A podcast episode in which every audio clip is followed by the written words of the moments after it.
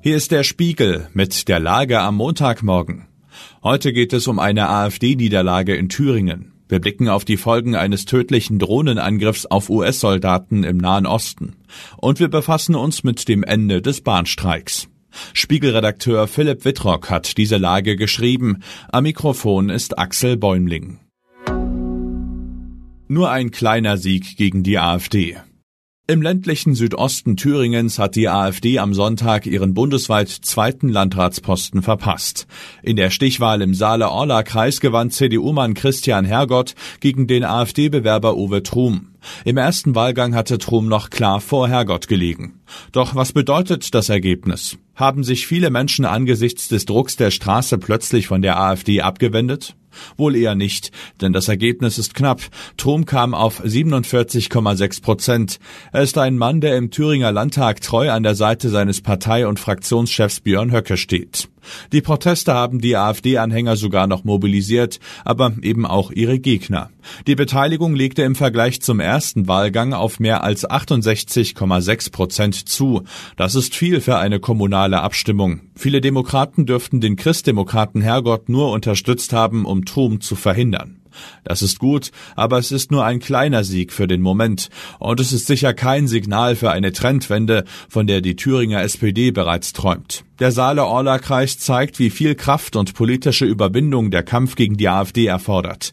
In diesem Jahr stehen in 3 ostdeutschen Bundesländern Landtagswahlen an. In allen 3 liegt die AfD vorne. Eine Stichwahl gibt es dort nicht. Nur anschließend die Chance zur mühsamen Koalitionsbildung gegen mögliche rechtsradikale Wahlsieger. Zwischen Hoffnung und Angst im Nahen Osten. Aus dem Nahen Osten kommen erst Signale der Hoffnung, kurz darauf wächst schon wieder die Sorge vor einer weiteren Eskalation. Die Angst vor dem Flächenbrand. Offenbar gibt es Fortschritte bei den Pariser Verhandlungen über eine mögliche Feuerpause im Gazastreifen. Unter Vermittlung der USA, Katars und Ägyptens sprechen Vertreter Israels und der Hamas. Sie verhandeln über die Bedingungen für eine mehrwöchige Waffenruhe und die Freilassung der immer noch von den Terroristen festgehaltenen Geiseln. Auch heute wird weiter gesprochen. Eine Einigung in dieser Woche scheint möglich. An einer anderen Front dagegen verschärft sich die Lage. Auf einem US-Stützpunkt in Jordanien sind Drohnen mutmaßlich pro-iranischer Milizen aus Syrien eingeschlagen. Erstmals seit Beginn des Gaza-Krieges wurden in der Region amerikanische Soldaten durch feindliches Feuer getötet. Das wird nicht ohne Antwort bleiben. Präsident Joe Biden hat Vergeltung angekündigt. Eine nachvollziehbare Reaktion. Den nächsten Angriff auf US-Truppen wird sie nicht verhindern. Weselskys Notbremsung. Bahnreisende können sich freuen. Der Streik ist seit ein paar Stunden vorbei, früher als geplant. Zudem verspricht die GDL, in den kommenden 5 Wochen werden die Lokführer zu keinem weiteren Ausstand gerufen. Zeit also für neue Verhandlungen im festgefahrenen Tarifkonflikt zwischen Gewerkschaft und Bahn. Aber was hat den sonst so unnachgiebigen Claus Weselsky dazu bewogen, die Notbremse zu ziehen?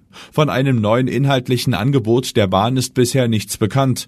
Womöglich dämmert dem Gewerkschaftsboss, dass seine Streiksucht beim überwiegenden Teil der Bahnkundinnen und Kunden auf immer weniger Verständnis trifft. Zugeben würde Weselsky das nie. Am Ende zählt ohnehin nur, dass Bahn und GDL endlich wieder nach einer Lösung suchen. Was sonst noch wichtig ist. Das berühmte Kaufhaus des Westens in Berlin hat Medienberichten zufolge einen Insolvenzantrag eingereicht. Auch das Alsterhaus in Hamburg und das Oberpollinger in München sind betroffen. Keine eindeutigen Ergebnisse bei der Wahl in Finnland. Zwar bekam der konservative Ex-Premier Alexander Stubb die meisten Stimmen. Für eine endgültige Entscheidung müssen die Wähler aber noch einmal an die Urne. Nikki Haley ist die letzte Konkurrenz für Donald Trump im Kampf um die Nominierung der Republikaner und die nächste Vorwahl ist für sie ein Heimspiel. Mit Blick auf South Carolina gibt sie sich trotzig.